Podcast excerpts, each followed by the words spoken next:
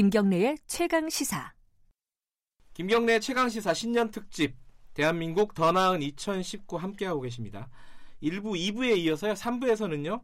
어, 경제 얘기 좀 하겠습니다. 올해 경제 전망 그 앞이 잘 보이지 않는 상황인 것 같은데 도대체 올 한 해 어떻게 버텨야 될지 홍익대 경제학부 전성인 교수님과 얘기 나눠보겠습니다. 안녕하세요. 안녕하세요.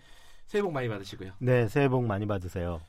그 전 교수님은 항상 좀 비판적인 시각을 견지하고 계신 경제학자로 많이 알려져 있잖아요. 그런 것 같습니다. 이게 올해 경제 전망도 아마 좀 어둡지 않을까라고 생각이 들어요. 지난번 방송에서 아 맞다. 이제 뭐 이거 공무원이 한 정책인 것 같다 예. 그렇게 말씀드렸더니 이제 많은 분들이 그럼 부정적인 평가했다는 거냐 이렇게 금방 알아들으시더라고요. 그 청취자 여러분들이 아마 기억하실 수도 있겠는데 그 정부가 내년 아, 올해 경제 정책을 작년에 발표를 했을 때요. 그렇습니다. 어, 정 교수님을 전화로 연결해서 의견을 여쭤봤더니 그 두 가지 말씀하셨어요. 총선용이다. 네, 하나는 또 공무원들이 썰업 속에 있던 거를 하나 꺼낸 것 같다. 그러니까 네. 구태의연하다는 말씀이셨는데 예. 굉장히 부정적인 평가를 혹독한 평가죠, 사실. 아 그렇게 혹독했나요? 부정적이라는 데는 동의합니다. 아 그렇습니까? 자, 그 경제 정책은 그렇다 치고요. 네네. 음, 올해 경제 전망 이건 네. 뭐 경제 정책을 포괄하는 더 그렇죠. 넓은 개념이잖아요. 네네. 대부분 다 안 좋다. 경기가 하강 국면에 들어갔다. 네네. 뭐 여러 가지 얘기를 하고 있는데 정 교수님은 어떻게 생각하십니까? 네, 저도 뭐 어, 그런 전망에 동의하고요. 그래요? 어, 우리 경제는 기본적으로 대외 의존도가 굉장히 높은 경제인데 네. 수출이나 수입 의존도가 어, 그런데 이제 뭐 미국과 중국의 상황이 에, 결코 좋지 않다. 네. 아, 미국과 중국이 우선 싸우고 있고 그것 때문에 중국은 뭐 상당히 커다란 타격을 입을 수밖에 없고 네. 미국 경제 역시 부분적으로 그 타격을 느끼는 것 같아요. 그래서 음, 미 연준 같은 경우에 내, 아, 올해 에, 이, 이 금리를 세 번 인상하려는 것이 원래의 그 계획이었는데 네. 그걸 두 번 인상하겠다고 줄였거든요. 그 말은 음, 경제가 막 활활 타오르면 물을 세 번 뿌리겠다. 원래는 네. 이렇게 얘기를 했던 건데 이게 불꽃이 그렇게 세지 않으니까 물 음. 뿌리는 횟수를 줄이겠다. 예. 아, 불 끄는 횟수를. 예. 어, 그런 의도로 우리가 받아들여야 되기 때문에 음. 대외 경제 상황 안 좋다. 그럼 국내 경제 상황은 좋냐? 근데 뭐 부동산도 침체돼 있고 뭐 투자 의욕도 어, 별로 좋지 않고 국민들의 소득이 가처분 소득이 막 늘어날 기미도 딱히 보이지 않는다. 예. 아, 그래서 대내외적으로 모두 어, 어, 올해는 좀 어려운 해가 되지 않겠나. 저번 주에 주진영 전 하나증권 대표와 네네. 인터뷰를 했었을 때주 네네. 대표께서는 이런 말씀하셨어요. 2.7% 성장 정도면은 네. 나쁘지 않은 성장이다. 네네. 선진국에 비해서. 네네. 다만 안 좋은 측면들이 있을 뿐이지 성장률 자체가 그렇게 뭐 지표 자체가 중요한 건 아니다. 네네. 이 말씀은 어떻게 생각하세요? 그러니까 잠재 성장률에 대비해서 실제 성장률을 보면 네. 음, 뭐 잠재 성장률이 워낙 빨리 하강하고 있기 때문에 네. 저는 뭐 그런 말씀도 충분히 예, 하실 수 있다고 생각을 하고요. 네. 또 2.7%가 맞냐, 2.5%가 맞냐. 네. 그런데 그 차이가 실제로 그 이 전체 경제 규모에 그걸 이제 하면 몇천억 막 예. 뭐뭐 끼케야 몇 조 원 이런 네. 차이거든요. 이 차이를 맞추기는 정말 어려워요. 네. 그래서 이제 전반적으로 우리가 경제 전망이라고 할 때는 사람들의 삶의 수준이 어떨 것인가라는 네. 것인데 에, 우- 우리가 최근에 이제 많이 경험한 바로는 총량적인 성장률 수치와 우리 국민의 평균적인 삶의 질의 개선 사이에는 이렇게 상관관계가 꼭 강한 것이 아니고 점점 예. 더 괴리되는 것 같다. 음. 그런 이제 분석도 시각도 예. 많이 있지 않습니까? 그러니까 그런 의미로 볼 때 올해가 성장률은 잠재 성장률 수준 엇비슷하게 가겠지만 국민들의 일반적인 삶의 수준의 개선은 어렵지 않겠나. 우리가 이제 음. 그런 의미에서는 좀 부정적으로 볼 수도 있을 것 같아요. 자, 이런 어떤 전반적으로 좀 어두운 상황에서 네네. 어두운 전망에서 경 정부 정책이 이제 이런 국면들을 조금이나마 타개할 수 있는 어떤 계기가 돼야 되지 않겠습니까? 맞습니다. 그래서 정부가 지금 내놓은 게 규제를 풀어가지고 민간 투자를 늘리겠다. 기업들의 투자를 늘리게 만들어주겠다라는 건데 네네.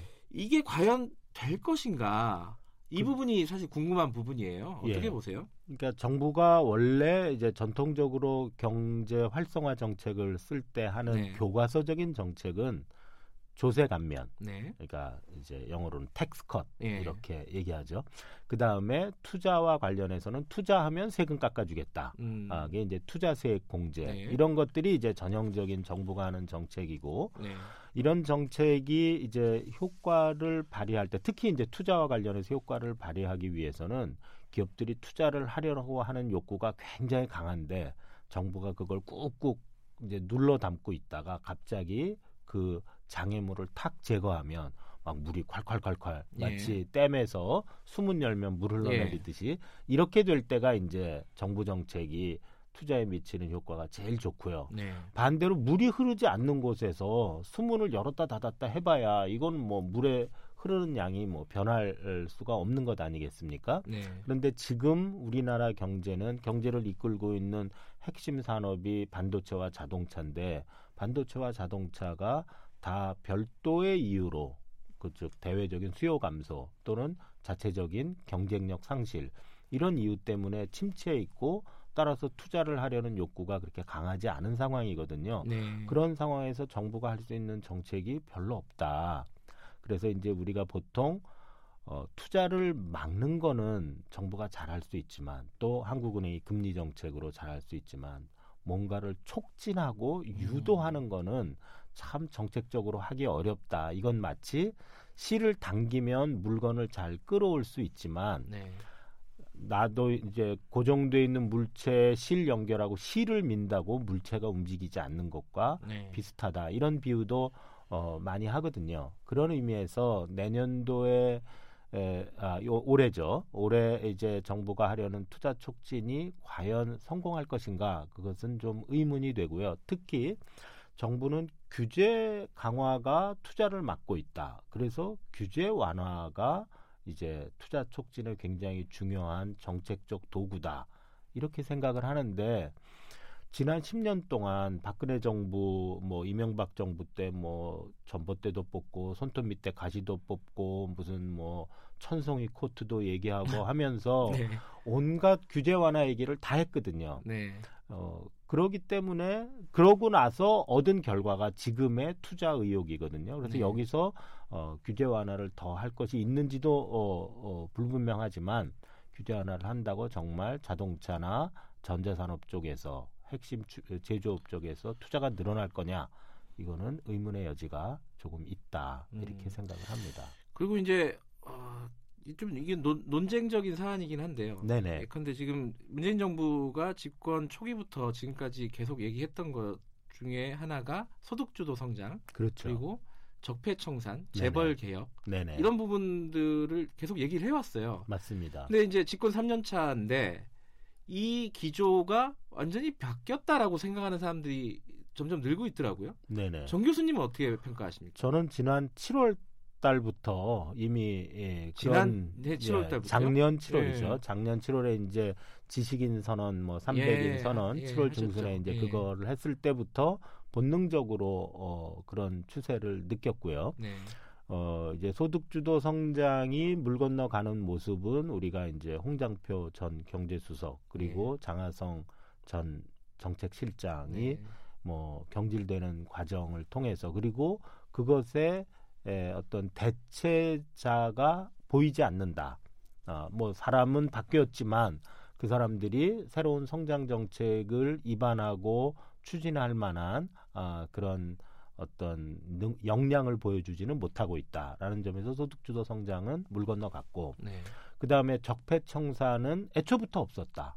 아 그래요? 그러니까 음, 정치적인 의미에서 네. 사법적 패나 뭐 그다음에 일부 그 이제 이건희 삼성 비자금이라든지 이런 쪽과 관련한 아, 검찰이 하는 적폐 청산은 어, 진행되고 있죠. 지금 그거는 뭐 범죄를 어, 그렇죠. 범죄와. 탈세를 예. 다루는 그러나 경제적인 의미의 적폐 청산은 예를 들면 모피아 개혁 이런 것들인데 아하. 그런 적폐 청산은 뭐 전혀 일어나지 않고 오히려 정부는 지금 뭐 모피아를 위해서 춤을 추고 있는 집권 세력이 그런 상황이고 재벌 개혁은 지지율 70%인 정부가 2년을 허송을 했거든요. 음. 지금 dead cross가 발생하고 지지율 40%대 초반의 정부가 70%대도 못한 재벌 개혁을 어떻게 하겠냐.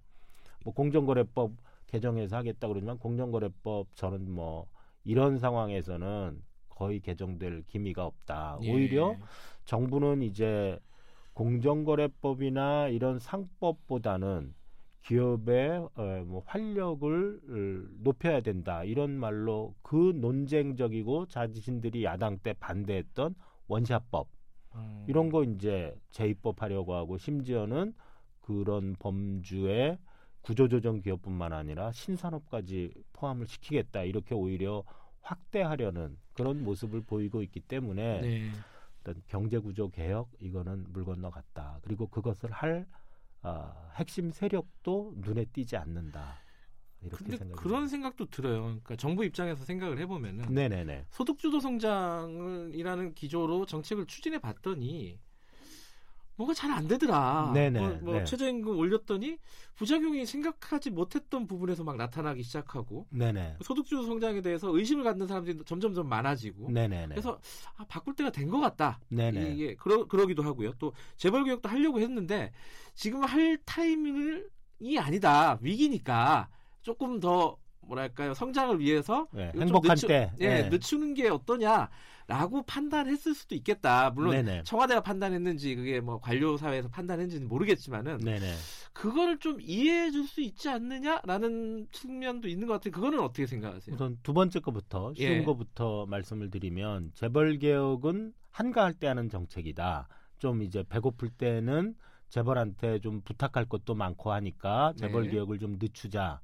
이런 이제 시각을 가지신 분도 분명히 계십니다. 있을- 지금 있으니까요. 예, 말씀하시는 분도 그런데 그것은 재벌 개혁이 성장 정책이다. 성장을 위해서 하는 정책이다. 제가 이제 늘 이제 다른 곳에서도 어, 간간히 이제 에, 말씀드리는 말 중에 하나가 경제 민주화는 성장 정책이다. 네.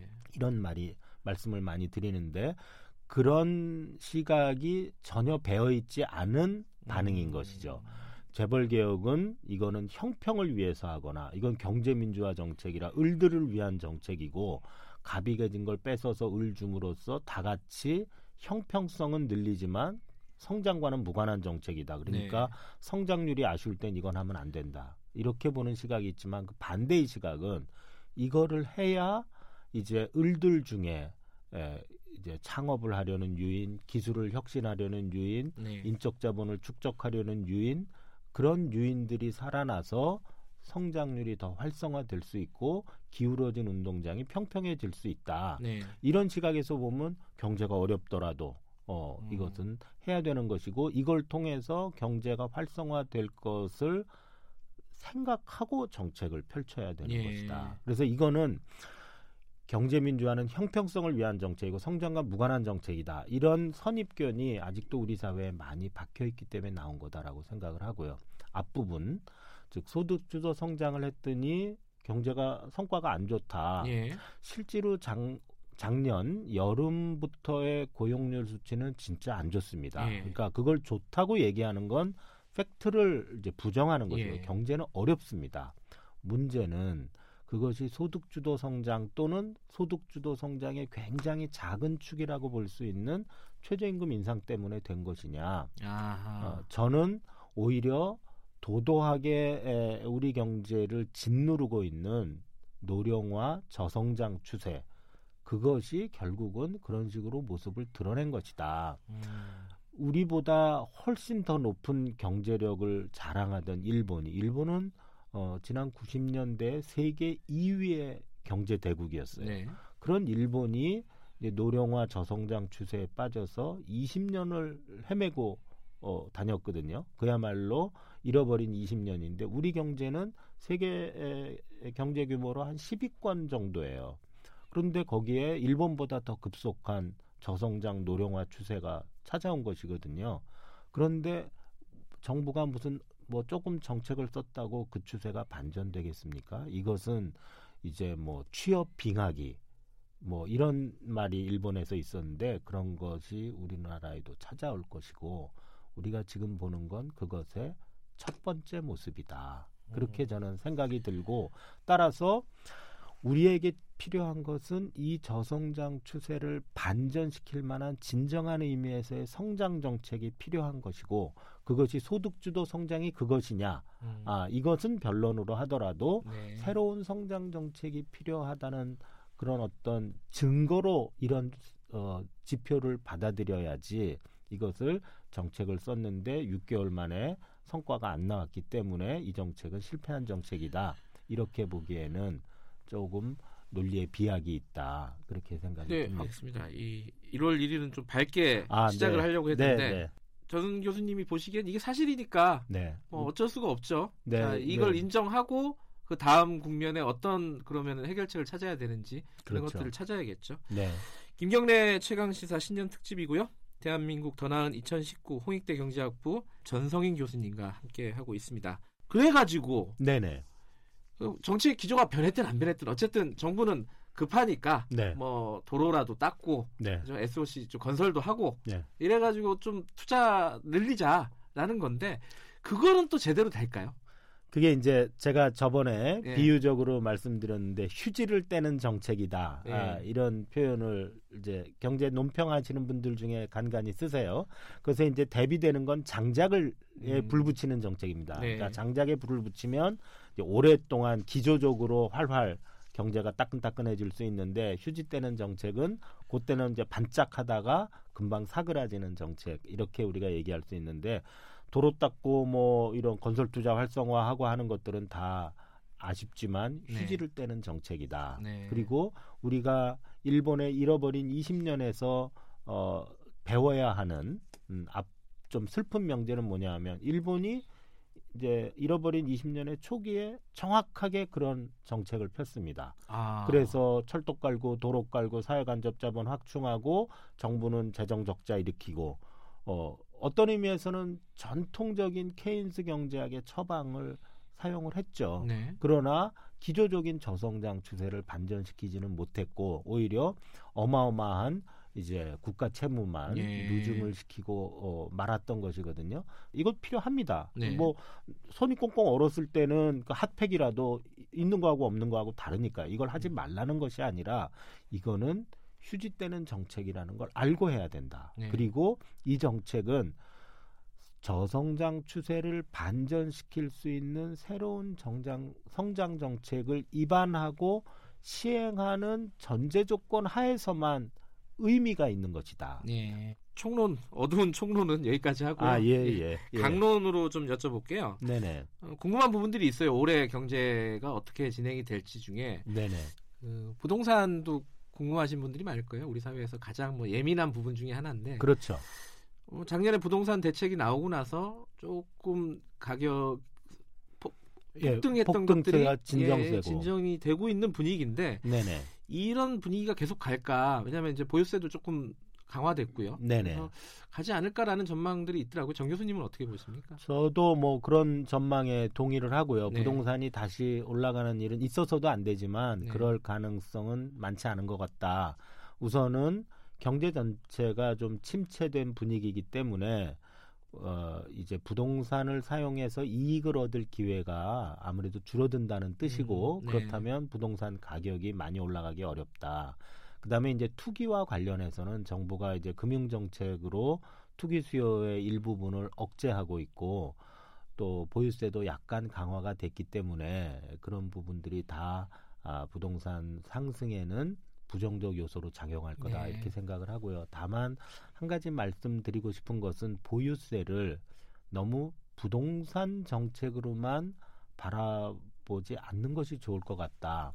그럼 부동산 정책이 아니면 어떤 정책으로 봐야 되나요? 어, 이것은 이제 에, 불로소득 계층과 네. 생산에 참여하여 이익을 얻는 계층, 소위 예. 이제 뭐 노동자도 있고 뭐 회사도 있겠죠, 법인들도 네. 그런 쪽과 불로소득으로 이익을 얻는 계층 간의 상대적 수익률 격차를 바로잡기 위한 보정적 세금이다. 이런 뉘앙스가 저는 더 중요하다고 생각해요. 음. 그래서 이제 땅 사놓고 아파트 사놓고 있으면 그 몇 년 만에 뭐 값이 막 올라서 거기서 이제 자랑스러운 수익률을 얻는다. 그럼 사람들이 다 그런 쪽을 갈 것 아니겠습니까? 네. 그러면 생산해서 어, 땀 흘려서 일해서 거기서 뭐 빵을 만들고 그걸 통해서 이익을 얻으려는 인센티브가 자꾸 줄어들 것이거든요. 그렇기 때문에 보유세를 강화해서 한편으로 불로소득으로 이익을 얻으려는 유인은 억제하고 거기서 거둔 돈을 예. 재원으로 생산에 참여한 근로소득자들이 내는 소득세 그리고 이제 자기가 정당한 활동을 해서 이익을 얻은 회사의 법인세 이런 것들을 저는 깎아줘야 된다. 음. 그래서 생산을 참여한 사람은 자꾸 궁둥이를 토닥토닥 시켜주는 세제 네. 그리고 불로소득을 가지고 이익을 보는 사람은 좀 꿀밤을 주는 그런 세제 그걸 통해서 경제 활동의 유인을 어, 비슷하게 맞추는 그런 시각에서 보유세 강화를 생각을 해야 되고 예. 그런 점에서라면 보유세 강화와 함께 근로소득세와 법인세의 인하 음. 그것을 패키지로 밀어야 한다. 아. 그렇지 않으면 세금 폭탄이라는 그런 반론에서 피해갈 수가 없어요. 예. 그런데 우리는 요만큼 세수 증가를 하지만 반대로 이렇게 생산을 하는 이제 개인과 기업의 세금 부담은 깎아준다. 그래서 전체적으로 세금 부담은 엇비슷하다. 그러면 세금 폭탄 얘기가 나올 수가 없는 것이거든요. 음. 조세 정책에 대해서도 근본적으로 좀 다시 생각해 봐야 된다 이런 말씀이시네요. 그렇죠. 그리고 음. 그것을 이제 생산 아, 성장 친화적인 조세 정책 자꾸 음. 그런 시각에서 생각을 해야 되고 정부가 이제 소득 주도 성장이건 새로운 성장 정책을 위해서 기재부가 도와줄 수 있는 가장 예. 핵심적인 부분이 그런 세법 개정이다. 예. 그렇게 또 한 가지 궁금한 게 있습니다. 올해 어, 작년 말에 이제 정부가 국민연금 개혁안을 이제 사지선다. 예, 네 개 중에 하나 고르라고 국회에 이제 사실상 던져놓은 거잖아요. 그렇습니다. 근데 거기서 뭐 이제 수정도 있을 수 있고 국회에서 있겠지만은 이게 어떻게 개, 개편이 될 것으로 예상이 되세요? 저는 이제 이 사지선다 그 자체에 대한 문제 제기를 먼저 좀 하고 싶어요. 그러니까 아? 사지선다 중에 1번이 맞냐, 4번이 맞냐 네. 이런 말보다는 네. 그것은 왜 그러냐 하면 현재의 국민연금 음, 체계는 낸 것보다 더 많이 받아가는 체계예요. 예. 거의 모든 사람이. 근데 세- 경제에는 공짜가 없지 않습니까? 예. 그렇다면 낸 것보다 어떻게 더 많이 받아가냐? 네. 그거는 낸 것보다 받아갈 때쯤에 경제가 성장해서 그만큼 사람들이 경제가 부자가 되기 때문에 그렇게 해줄 여력이 있거나 네. 아니면 그 당시에 일하는 젊은 사람한테 조금 더 많은 부담을 지우거나 네. 그런데 제가 생각하기에는 경제가 옛날에 뭐 국민연금을 처음 도입했을 때처럼 실질 경제 성장률이 두 자릿수가 되고 뭐 이런 상황 지금 아니고 네. 그냥 2%냐 아니냐 지금 뭐 이런 네. 걸 따지고 있는 상황이잖아요. 그러니까 그쪽에서 추가적인 과실이 나올 가능성은 많지 않고 그렇다면 어, 낸 것보다 많이 받아가는 체제가 유지되기 위해서는 아마도 젊은 사람들에게 더 많은 부담을 지워야 할 것 같다. 네. 그런데 그것은 세대적인 형평성에도 어긋날 뿐만 아니라 우리 경제가 지금 가장 극복해야 되는 저성장 함정에서 빠져나오는데도 도움이 되지 않는다. 왜냐하면 은퇴 계층이 국민연금을 받아가는 계층인데 그 계층은 거의 생산을 하지 않아요. 물론 네. 일부 생산하시는 분도 있지만 그런데 젊은 층은 기본적으로 생산을 하고 있거나 생산할 수 있는 능력을 갖춘 것이거든요.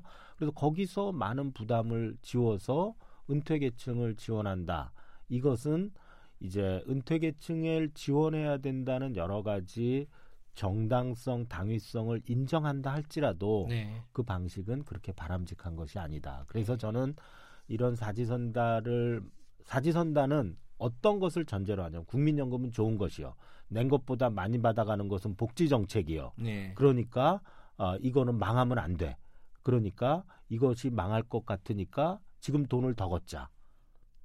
앞으로 누가 일하는 사람한테 음, 요 뒷부분이 싹 감춰져 있는 개편안이다. 네. 그래서 국민연금은 연금제도는 좋은 것이고 은퇴 계층을 지원해야 된다는 국가적 의무도 좋은 것이고 그러나 현재의 국민연금 체계는 그것보다 훨씬 더 왜곡돼 있다. 네. 그래서 저는 국민연금은 어느 시점에서 중단하고 새로운 국민연금을 시작을 해야 된다. 그것이 젊은 층에게 가는 부담을 적절하게 통제하고 어, 노년층과 젊은층 사이에 세대 간 새로운 계약을 맺을 수 있는 계기가 될 것이다.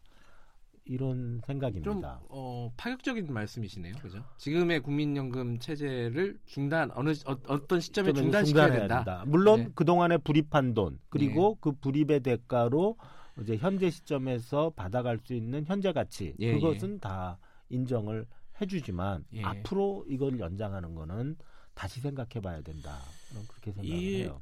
아, 할 얘기가 더 많지만은 오늘은 여기까지 해야겠습니다. 네네네. 교수님 나와주셔서 감사하고요. 네네. 새해 복 많이 받으세요. 네네. 새해 복 많이 받으세요. 감사합니다. 홍익대학교 경제학부 전성인 교수님이었습니다. 2019년 1월 1일 화요일 새해 첫날 보내드린 KBS 일라디오 김경래 최강 시사는 여기까지 하겠습니다. 저는 뉴스타파 기자 김경래였고요. 내일 아침 7시 25분 다시 돌아오겠습니다.